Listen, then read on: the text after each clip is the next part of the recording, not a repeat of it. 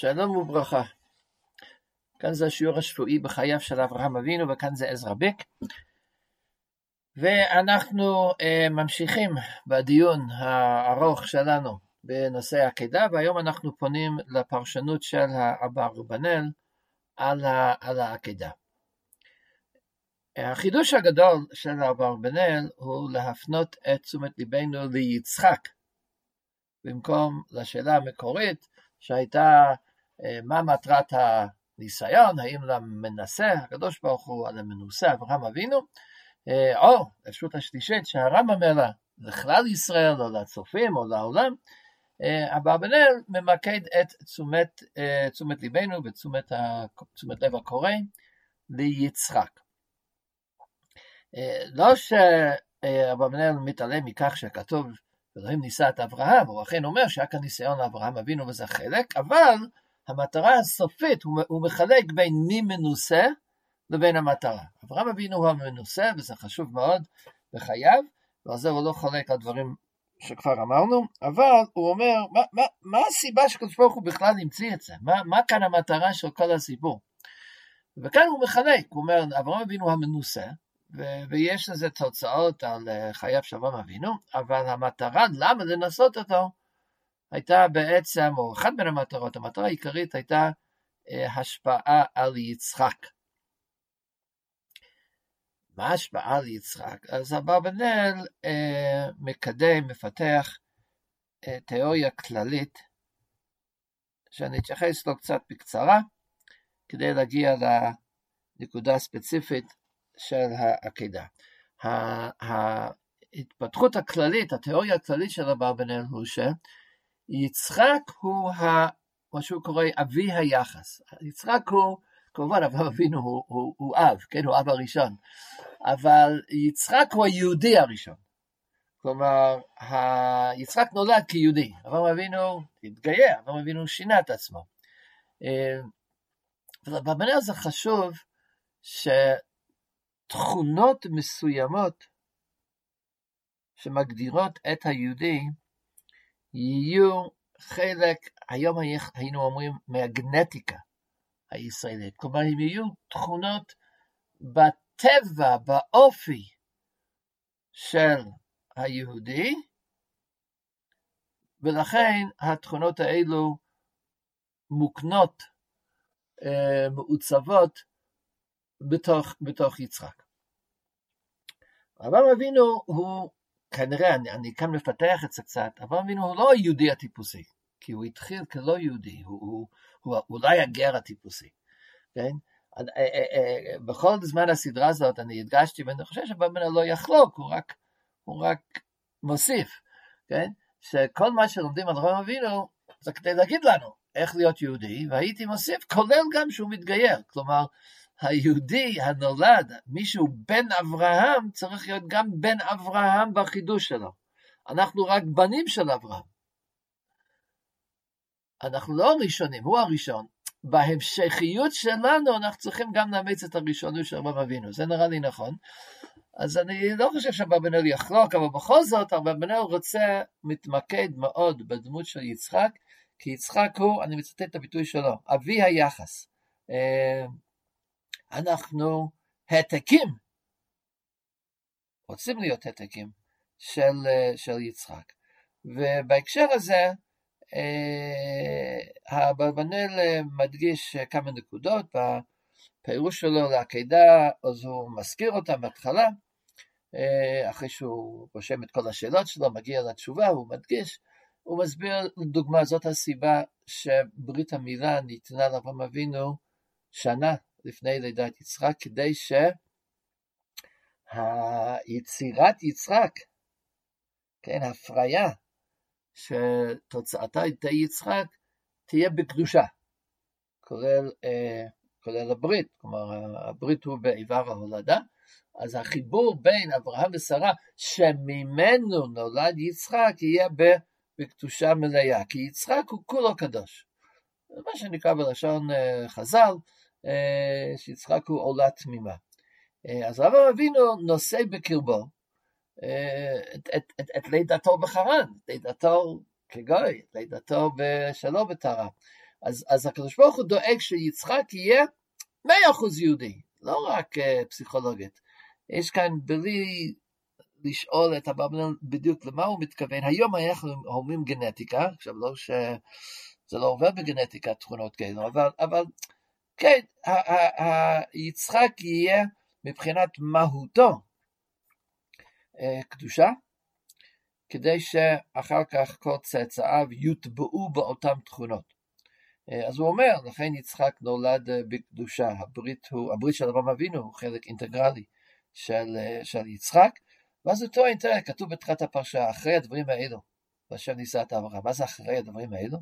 אז אומר באבנאל, להסתכל בפרשה, בעיקר מדובר בבשורת לידת יצחק, ומדלג הסתום קצת, ואחר כך לידת יצחק, שילוח ישמעאל מבית אברהם, כדי שלא ישפיע על יצחק כפי ששרה אבחנה. כלומר, מדובר בלידה ובחינוך של יצחק. יצחק צריך להיות עטוף בקדושה, ועכשיו המכה בפטיש. מכה בפטיש לא נעשה על ידי אברהם, או לא נעשה על אברהם ביוזמתו, ולא על ידי שרה, אלא על ידי הקדוש ברוך הוא, וזה שהקדוש ברוך הוא אמר לאברהם אבינו להעלות את יצחק אה, על אחד הערים אשר אמר אליך. למה? אברבנאל מעלה שתי נקודות. עכשיו, אה, מה שאני הולך להגיד בשם אברבנאל, אני מודה, אני מפתח את זה יותר, אז אל תסמכו עליי. אברבנאל אומר אה, כמה מילים, יותר מכמה מילים, אני אפתח את זה. אז אני מנסה גם לצטט את זה נכון, אבל אני מיד אסביר את זה בצורה מפותחת יותר. אברבנאל אומר שתי נקודות, האמת, אני חושב שהוא חושב שזה נקודה אחת, הוא אומר אותן בצמוד, אבל אני רוצה לדבר עליהן בנפרד, כי אני חושב שיש כאן שתי נקודות שונות. אני, אני מצטט מתוך דבריו, אה, באמצע ההסבר הארוך על העקידה בפרק פרק ח"ב, בתחילת הפרשה, וכך כותב הבעל בנר. אמ, ולזה בגלל מה זהו התיאוריה שאומר שיצחק צריך להיות לגמרי, לגמרי בקדושה. וזה יחויב בהכרח שיהיה יצחק הנולד מוטבע בשלמות ראש היחס, ואב האומה הנבחרת לעבודת השם יתברך, לא אברהם, אחר שלא היה בעת הלידה מוטבע בשלמותו, כי היה צדיק בן רשע. אז באברהם יש פחות סיבה להפנים, להטביע, מוטבע בשלמות. לא צריכים להטביע באברהם, אברהם הוא משלם, הוא צדיק, כן, אבל לא צריכים להטביע את זה באופיו הנפשי. כי ממילא הוא, הוא, כן, הוא היה צדיק בן רשע, אבל יצחק, הוא יהיה אב היחס, אב האומה הנבחרת לעבודת השם יתברך, ולכן צריכים להטביע את השלמות בתוכו. ולהיות יצחק אבי היחס, היה ראוי שבו יבדה אלוהים את זרעו מן יצר לב אדם רע מנעוריו. כדי שמאותו העת והלאה יוחדו לשם יתברך ולא יטעו אחרי שרירות ליבם הרע. אז אברבנאל כאן רומז לתיאוריה שלמה. אמ, תיאוריה שמורחבת מאוד על ידי, מאומצת ומורחבת על ידי הרמב"ם אה, בשמונה פרקים ובמקומות אחרים במורה נבוכים. אמ, התיאוריה המוסרית של הרמב"ם, שהרבה כאן מתבסס עליו, הוא שחיים מוסריים שלנו זה זירת קרב בין הגוף לבין השכל. יצר לב האדם רע מנעוריו, יש מלחמה, ולא רק שאדם צריך לנצח במלחמה הזאת, השכל צריך לנצח במלחמה הזאת, אבל אבינו מנצח, אבל שזה יהיה מוטבע בעצם האופי שלו, ולכן כדי שבניו, עם ישראל, לא ייטו אחרי שרירות ליבם הרע, בזה אמנם ישלם הכוונה ישתלם, או ישולם צריך להיות, וזה אמנם ישולם, כשיעשה את יצחק אב היחס קורבן השם יתברך. שבו תהיה הוראה חזקה על היותו הוא וזרעו בלתי נשמע לחומרו, שמצידו הוא נמשל כבהמות, והוא עובד נפסד, אבל ימשול עליו האדון, שוטר ומושל, שהוא השכל. כי בהעשות ממנו קורבן, יחשוב שגופו קלה, ואינו נחשב לכלום, כיוון שבעיטה יפסד. אבל אמנם השלמות האמיתי הוא לא מצד שכלו, אשר הוא לא נצחי, בלתי מקבל ההפסד. ולזה ראוי שיהיה נשמע לשכלו שהוא הנכבד, לא לגוף שהוא הפחות. אז אומר כאן האברבנאל, העקדה היא פעולה מצד יצחק עכשיו של הריגת הגוף, של הריגה, של מוות. יחשב גופו קלה. להקריב את יצחק זו פעולה לא שיצחק עושה כאן. אברבנאל לא מפתח את השאלה אם יצחק הוא שותף פעיל לעקדה או לא. ברור שהפעילות כאן הוא של אברהם אבינו. אבל מבחינת מה שמוטבע בנפשו, יצחק עובר חוויה שגופו קלה, שגופו מוקרב, ולכן קלה ומה המשמעות או מה התוצאה. אנחנו היום מחפשים מה התוצאה הפסיכולוגית, אני לא בטוח שהבלבנל ממש אה, אה, נותן תשומת לב לשאלה הזאת, איך זה בדיוק משפיע על יצחק, אבל זה משפיע. אחרי העקדה יצחק, למרות שהוא חי כמובן, אבל גופו כאילו קלה, וזה עושה רושם שיהא נשמע לשכלו שהוא הנכבד ולא לגוף שהוא הפחות. וימשך מזה שיהיה מושגח מהשם יתברך בהנהגתו, כפי שכלו, להיות השגחה לפי שכלו. אז אה, זו עוד תיאוריה רמב"מית, שאם השכל שלך דומיננטי, השגחת השם הוא קשור לשכל. לא, לא, לא ניכנס לזה עכשיו. הרמב"ם אומר שהשגחה בין השם לבין הנבראים זה לפי רמת השכל, ההשכלה. אה, אז יצחק, שאין לו גוף, או הגוף שלו נכנע, הוא, הוא עבר חוויית כיליון, ולכן השכל שלו שלט, אז כמובן שהוא מושגח, ובניו אחריו, הוא אב היחס. אז אחר כך המתייחסים ליצחק אבינו הם גם כן במצב יחסית כזה, שבו מושגחים ישבת פרח בהנהגתו כפי שכלו, להיות השגחה כפי שכלו ולא שיהיה מונהג מצד הטבע מצד אה, כוחות הגרמי השמיימי. אה, כי הקשר בדבקות אשר באדם עם השם הוא בהתנהגו כפי שכלו. ולזה יתחייב שבהיות יצחק עולה תמימה כבר נתרצה להם ותוסר ממשלת הכוחות השמיים וכו' וכו'. אז הנקודה הראשונה והעיקרית שעליו אני רוצה לדבר היום באברבנאל הוא שיצחק לוקחים אותו, כן? כמו שהוא נולד ממילת אברהם אבינו. יצחק גם נימול, אבל זה לא הנקודה, זה חשוב שאברהם נימול. כי עכשיו לידת יצחק היא בקדושה מיוחדת. אז ככה גם, בזמנים יותר מאוחרים, אז, אז שרה דואגת שהסביבה החינוכית של יצחק תהיה בלי תערובת, בלי השפעה של ישמעאל. ובתקופה קצת יותר מאוחרת, אצל יצחק, השם יתברך דואג שבטבע האנושי של האדם, שזו מלחמת החומר עם השכל, אצל יצחק, לא רק שהוא יבחר נכון, בטח שהוא יבחר נכון, הוא צדיק. והברבנר דווקא מקדיש, הוא, הוא, הוא, הוא, הוא אה, מעריך, שלא נחשוב שהעקדה מתקנת יצחק מחטא או מאיזושהי נטייה לא נכונה, יצחק שולט על גופו, אבל שזה יהיה אוטומטי, שזה יהיה מציאות, שזה, כדי שזה יעבור הלאה. אם זו החלטה בכירית של יצחק להיות צדיק, כמו שאברהם עצמו גם בוחר להיות צדיק, להיות השכל שלו שולט על, כוח, על, על גופו, אז, זה לא יעבור הלאה. זה לא יהיה חלק מהיחס, מה... אנחנו קוראים לזה גנטיקה.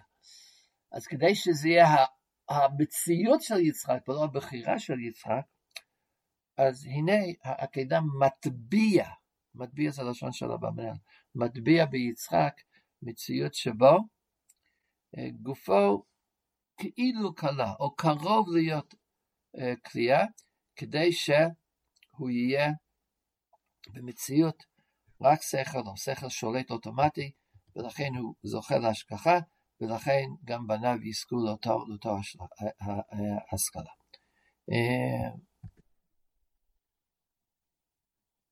בהמשך, משתמש באבנר בביטוי, יצחק צריך להגיע עד שערי מוות. נדמה לי שהוא היה רוצה להגיד, יצחק צריך למות. כי מה שהוא אומר זה שהגוף מת. אבל טוב, הוא לא מת. אם היה מת אז לא היה המשך. אז כמעט מת. אז אחר כך הוא משתמש בביטוי הזה, יצחק צריך להגיע לשערי מוות מבחינת ההטבעה, מבחינת הסמליות, מבחינת התוצאה. מה שהוא רוצה להגיד הוא שיצחק צריך לעבור דרך המוות כדי לצאת בצד השני חי, אבל בהגדרה אחרת מאשר האנושות. האדם הרגיל, האדם הטבעי, הוא, הוא זירת קרב, ויצחק הוא אחר הקרב, או יותר נכון אחרי המלחמה. כלומר, המלחמה הוכרעה,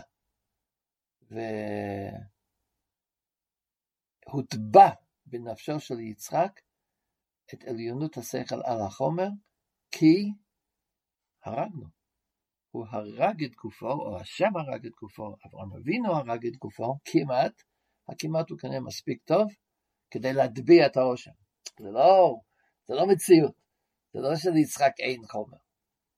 אבל היה פה על רושם, שבו המאכלת כמעט נוגעת בצווארו, צוואר הבשרי שלו, אז הרושם הוא אותו דבר, כן, הרושם הנפשי הוא שזהו, ויתרנו על הגוף, הקרבנו את הגוף, הגוף הוא כבר אם כן לא שליט, לא בר כוח, ו...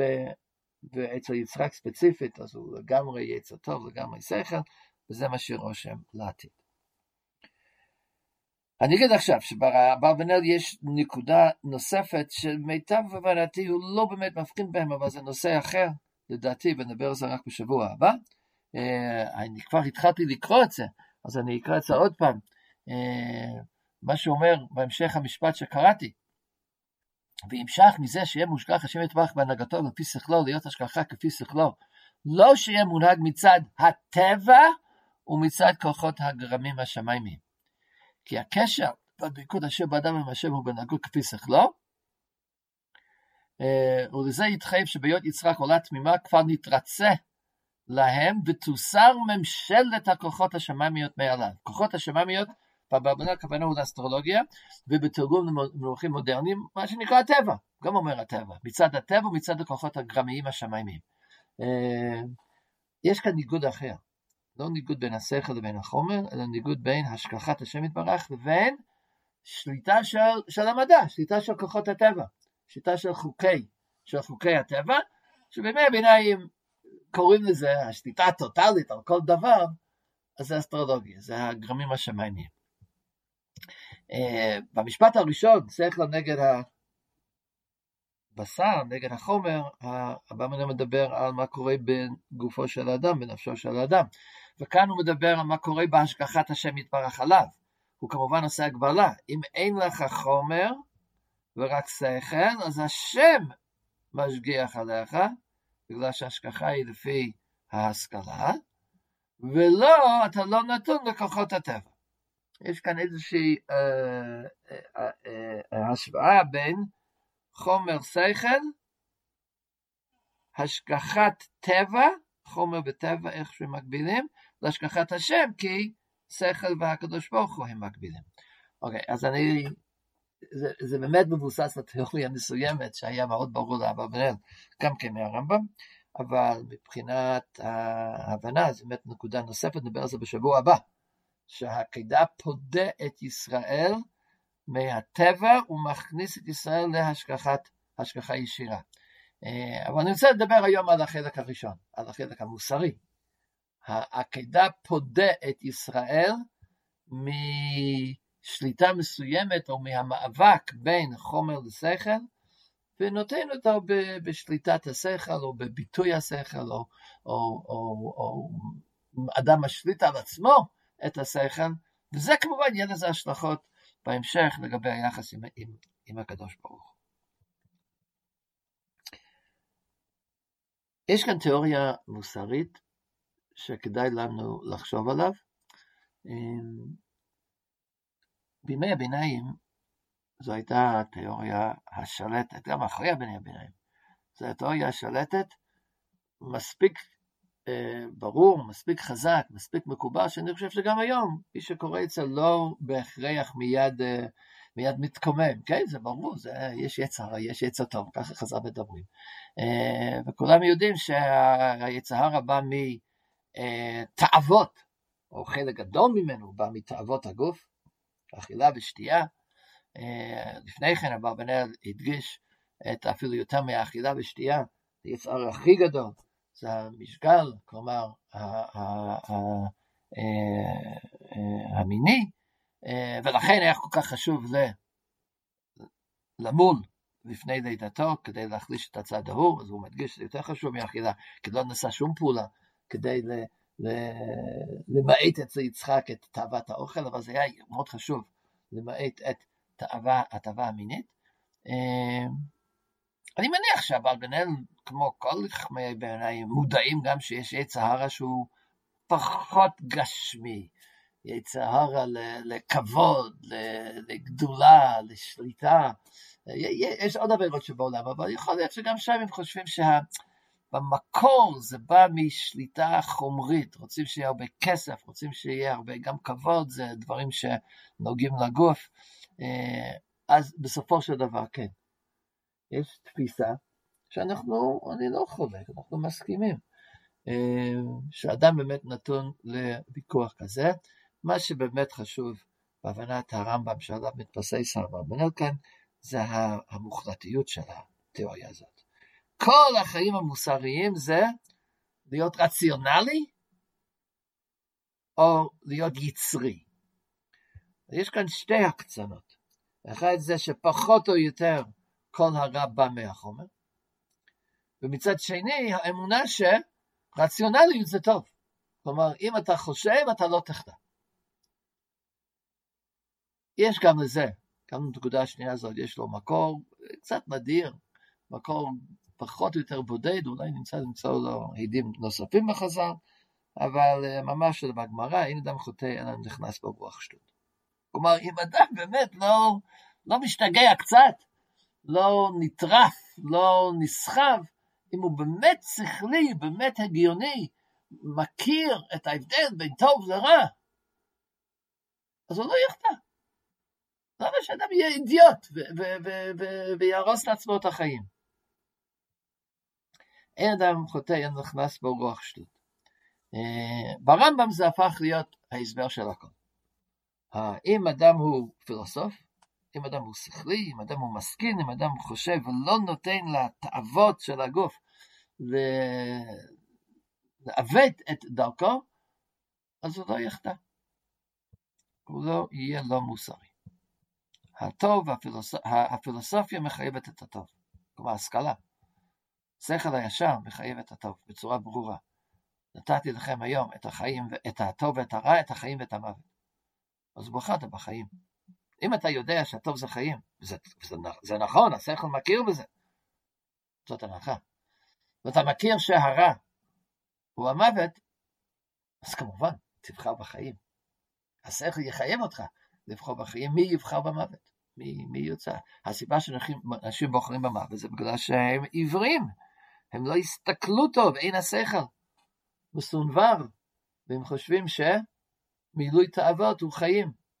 אבל אדם בעל שכל יודע שזה לא נכון. זאת התיאוריה. עכשיו, מה שאני רוצה להדגיש, שמצד אחד אנחנו יודעים שזה לא לגמרי נכון. זה הרבה יותר מסובך.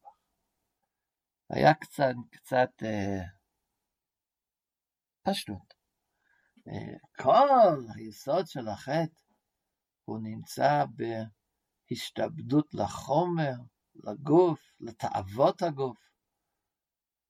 הקיבה משתלטת עליי. יש יסודות יותר מורכבים לחטא. בצד השני, כאן אני חושב שאולי זה יותר, יותר פשוט להבין למה אנחנו לא מסכימים לגמרי, אני מדגיש את המילה לגמרי עם הרמב"ם. להגיד שהשכל זה הטוב, השכל תמיד מחייב את הטוב, וזה פשוט, יחסית פשוט מאוד, כמו אם רק נדכא את הגוף, אז השכל יהיה ברור. אז אנחנו יודעים שגם א', השכל גם יכול לתעתע, אה, לא בגלל שהתאוות יפתו את השכל, אלא בגלל שזה מסובך. זה לא כזה פשוט. וחוץ מזה, יש גם דברים שהם, כלומר, לא גופניים, שהם, אה, שהם, שהם השכל בהחלט יכול להסכים איתם, אבל בפועל אתה צריך ללכת בכיוון מסוים. ולמרות שאני הדגשתי בעבר שאני חושב שזה יסודי בחייו של אברהם אבינו, שאדם יכול להכיר בטוב גם בלי ציווי אלוקים, כן? אבל זה לא אומר שהוא תמיד יעשה את זה. זה לא אומר שאם הוא רק הולך אחרי שכלו, שהכל מובטח. פסיכולוגיה של החטא ופסיכולוגיה של הטוב הוא יותר מסובך.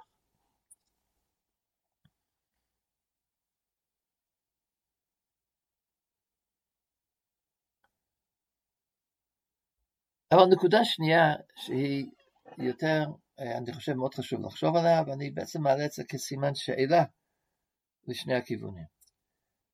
התיאוריה הימי ביניימית, שכל מאבק החיים הוא בין החומר לבין השכל, משתלב מאוד עם גישה מעשית של פרישות, של אה, אסקטיות. עד כדי כך שהבמלר יכול להגיד שבעיקרון צריכים להרוג את הגוף. עכשיו דווקא הביטוי הזה של אברבנאל, להגיע עד שערי מוות, מוכיח לנו מגלה לנו עד כמה התפיסה היום שונה במידה מסוימת, במידה רבה אפילו. היה מהפך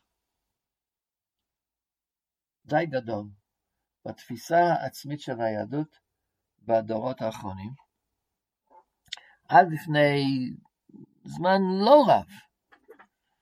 זה היה די ברור שלפחות בעיקרון מה שפחות עולם הזה, מה שפחות קשר לבשר, לפירות, לאכילה, לקשר עם בני אדם אחרים, זה יהיה טוב לאדם.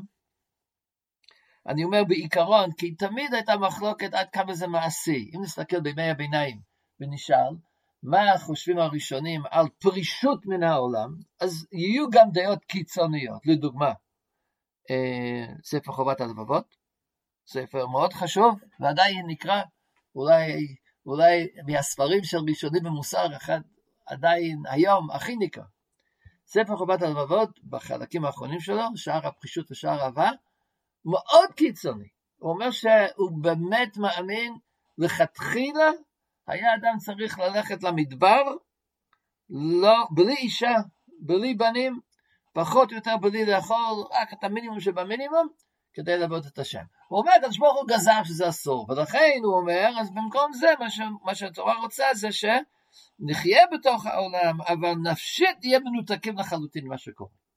זה, זה מבהיל לקרוא את מה שהוא אומר, ויש יותר קיצוני מה, מה, אה, חובת הלבבות, אבל נאובכיה הוא בתוך הספרים שנמצאים לי בספרייה, ואצלכם בספרייה זה הספר הכי קיצוני שיש. הרמב"ם באמת הוא פחות, אבל לא בתיאוריה, הרמב"ם אומר, תראה, אסור לתלמידי חכמים לצום. למה? כי כשצמים, אז הראש מתבלבל. כשראש מתבלבל לא תוכל ללמוד. כלומר, הרמב"ם חושב שזה מצוין לצום. אבל אתה בן אדם, וחשב ברוך הוא לא יודע בדיוק למה, אבל הוא אומר, אם אתה צם, אז, אז תהיה חולה. אז לכן אומר הרמב"ם, מה עשית עכשיו? תאכל את המינימום שדרוש בשביל חיים בריאים, לא יותר. אין שום ערך ברמב"ם ליהנות מהסיסיות של הפרי. הוא כן קיצוני, רק לא קיצוני מעשי. רבי יהודה הלוי בכוזרי קצת יותר מתון מהרמב"ם. אני חושב שהוא הכי מתון אצל הראשונים.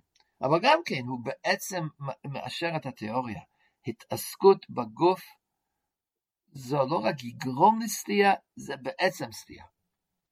אבל, תראה, יש השלכות להליכה קיצונית. ואם אדם הולך במלחמה נגד הגוף, אז הגוף הולך במלחמה נגדו ולא בטוח שאתה תנצח, לכן עדיף איזשהו שלום בית. לכן עדיף, מבחינה פוליטית כאילו, אסטרטגית, לעשות איזשהו שלום, לתת לו אה, מה שישקיט אותו, ואז לעסוק בעיקר. בדורות האחרונים, קצת בהשפעת החסידות, אני חושב שהתחיל שמה, אה, קצת בהשפעה רעיונות מודרניים, הדבר הזה מאוד מאוד מאוד מאוד מתוקה. יש עדיין ביטויים לזה כמובן, אבל ליד הביטויים לדעה העתיקה הזאת, יש היום קבלה הרבה יותר אה, רחבה, שהעולם, הנאה מן העולם, במידה נכונה, ובהקשר הנכון, ולמטרות הנכונות, זה בעצם, זה בעצם טוב. זה בעצם יכול להיות חלק מעבודת השם שלנו. אם אנחנו נחזור לתקופת חז"ל, אפשר למצוא ביטויים לכאן ולכאן, אני הבאתי ביטויים שתומכים ברמב"ם, וזה לא קשה בכלל למצוא ביטויים אצל חז"ל על מלחמת היצר, אבל יש גם כמובן ביטויים אחרים, בשני יצריך, צריכים לעבוד את השם גם ביצר הרע, וביטוי ספציפי לגבי אסקטיות, לגבי הפרישות מעולם הזה, אה, ואמר, באמת מפתיע, שהחז"ל עתיד אדם לתת דין בחשבון הכל פרי ופרי שלא טעם ממנו. אפשר להסביר את זה בכל מיני דרכים, אבל ההסבר הפשוט אומר שהקדוש ברוך הוא ברא פירות שונים עם כל מיני טעמים, ואתה לא מתעניין בזה, זה הקדוש ברוך הוא נתן לבן אדם כדי ליהנות, כדי, כדי, כי הנאה היא טובה אם זה לא מחובר לכם, אם זה לא מביא לכם, זה יכול להביא לכם, זה מסוכן, אבל יכול להביא גם לידי, גם לידי קדושה. דווקא מה שאברבנאל כותב על המשגל, על, כן, על התאווה המינית, אז נכון, יש הרבה דעות בראשונים שיסבירו, גם הרמב"ם. צריכים למעט משהו יותר, ויש, יש גם ספרות אחרת, נדירה יותר. ספר איגרת הקודש, שמיוחס לרמב"ן, לכן הרמב"ן לא כתב אותו, מיוחס לרייבד, גם כן הרייבד לא כתב אותו. בכל מקרה זה ספר ידוע, אה, להסביר שבהקשר הנכון ובכוונות הנכונות, לא רק שזה מותר, אלא שזה קדוש. יש קדושה. עכשיו אני אומר בדורות, זה בימי הביניים. אבל בדורות שלנו, כל מיני סיבות, אולי מלכתחילה, אולי בדיעבד, אבל בכל חלקי היהדות, זה לא רק תפיסה מודרנית של היהדות האורתודוקסית המודרנית, כן? גם אצל היהדות ה... שרואה את עצמה יותר מסורתית, מה שנקרא חרדית, אז יש מעט מאוד דגש ברוב המקומות על האסקטיות כלכתחילה, על הפרישות כהרכב הכרחי לעבודת השם, כפי שזה מופיע בעצם חובת הלבבות, זה השער האחרון לפני שער אהבה, אי אפשר להגיע לעבודת השם אם אתה סוחב גם את הגוף איתך, אה, וה, והמצב השתנה. אז אני רוצה לנצל את הדקה האחרונה שיש לי, רק להגיד שצריכים לזכור את מה שאברבנאל אומר. כלומר, לא להיסחב יותר מדי. אני, אני אישית, אני, אני חלק מעולם היהדות המודרנית, אה, בהכרח. אה, אני לא תומך ואני לא מדריך את עצמי באסקטיות לשם אסקטיות, בפרישות לשם פרישות. אם יש משהו טוב על השולחן, נגיד סעודת שבת, אולי אפילו במשך השבוע ביום חול, משהו טעים, אני אתם. ואני אחר כך אגיד, לא מה שהרמב"ם אומר לי להגיד, זה טוב שאכלתי את זה כי יש כאן ארבע קלוריות, קצת פחממות, כך אה, קצת אה, אה, חלבונים, וזה יקיים את גופי ואני אוכל לבוא את השם. אבל אני אגיד, הנה, אני נהנה מעולם הזה שקדוש ברוך הוא ברא, אנחנו חלק מעולם הזה, קדוש ברוך הוא רצה שנהיה בעולם הזה, וכן, אני מודה לקדוש ברוך הוא שנתן לי את החוויה הזאת, ובזה אני עובד את השם. אבל, אסור להגזים. כלומר, הנקודה המוסרית היא ודאי נכונה, שיש כאן סכנה אורבת של להימשך יותר מדי לתוך העולם, גם כשאתה חושב שאתה לא עובר עבירה, אבל עצם המשיכות הזאת לעולם עלולה, מה זה עלולה? כמעט בטוחה, ל... לסחוב, לגרום להתמכרות של האדם שהוא בשר ורוח לחלק הבשר, בחלק הבשר לא יקדם אותו אם זה לא, כן, אם זה לא בשליטה של השכל. אני יכול להשתמש בביטויים של אברבנאל והרמב"ם עצמם. לא, לא, אנחנו לא בעד להרוג, אנחנו ברוג להשליט. מה שאברבנאל מאפשר לעצמו להגיד הוא, להשליט את השכל על הגוף, צריכים להרוג את הגוף כמעט. אבל צריכים להרוג את הגוף, אבל כמעט. יש, יש להתייחס לנקודה הזאת, זה כל כך פשוט שזה נכון, ואפשר להשיג מסקנה פחות קיצונית. כלומר, לא צריכים להרוג את הגוף, צריכים להשליט את השכל על הגוף, וזה לא צריכים להרוג אותו. צריכים להכיר במקומו ול... ולשעבד אותו. כמו שצריכים לשעבד דברים אחרים. אכן, אם העולם הוא יותר מדי איתנו, אז, אז לא נוכל להתחבר למשהו מחוץ לעולם, לקדוש ברוך הוא. אבל זה לא אומר שצריכים לעזוב את העולם כדי להתחבר ממשהו מחוץ לעולם. והעולם בעצם אומר שהדרך הכי טובה, הדרך היחידה, להתחבר עם משהו מחוץ לעולם, אל הקדוש ברוך הוא, להיות מושגח מהשם, זה, זה לצאת מן העולם. וכיוון שאנחנו לא יכולים לצאת מן העולם, זה מבחינה פנימית להרוג אותו. שלא יהיה לו שום ערך, ולכן אתה חי בעולם אחר. מה עולם אחר? עולם השכל. עולם השכל נמצא מחוץ לעולם הגשמי. אז אני אישית יודע, מאמין וחי, ואני חושב שרובנו חיים ככה, לא בדיקוטמיות כל כך קיצונית, שאתה או פה או שם. אנחנו חיים בחיים, אני חושב שצריכים לשאוף לחיים אחדותיים. אבל כן, מה שאברבנאל אומר, חיים אחדותיים זה לא אומר אנחנו חומר. לא, אנחנו באמת צירוף של דברים ניגודיים. כן, יש ניגוד. אבל אנחנו צירוף של דברים ניגודיים. אנחנו מאחדים. כל העולם הזה זה לאחד שכינה בעולם. אז גם בתוכנו צריכים לאחד שכינה בעולם, צריכים לאחד מונחים של הרמב"ם. הייתי גם מתרגם שכל לנפש שיהיה יותר רחב, בואו נדבר כמו הרמב"ם באברבנאל, לאחד שכל וחומר, לאחד נפש וגוף. למרות שיש בהם ניגוד, אולי בגלל שיש בהם ניגוד, ושהאחדות הזאת יבוא את השם. אי אפשר לעשות את זה אם לא מכירים שמתחיל מניגוד. ולכן זה חשוב לראות את מה שאברבנאל אומר, ואפשר אפילו להסביר את זה בתוך הסיפור עצמו, כן, יצחק. אה, המצב הטבעי של האדם הוא שבסופו של דבר הגוף יכבוש אותו. כי הדרישות שלו הן כל כך חזקות. אז אצל יצחק, כדי להשאיר רושם על ישראל, אז להביא את הגוף, להקריב את הגוף, להיות מוכן, אולי נגיד ככה, להיות מוכן להקריב את הגוף, וזה יפתור אותנו מהצורך באמת להקריב אותו, כי אברהם אבינו לא מקריב את גופו של יצחק, אבל המוכנות, המוכנות להקריב את, את, את הגוף, ישים את הגוף במקום מסוים שניתן אחר כך גם להשתלט עליו, אבל גם להכיד אותו ביחד עבודת השם.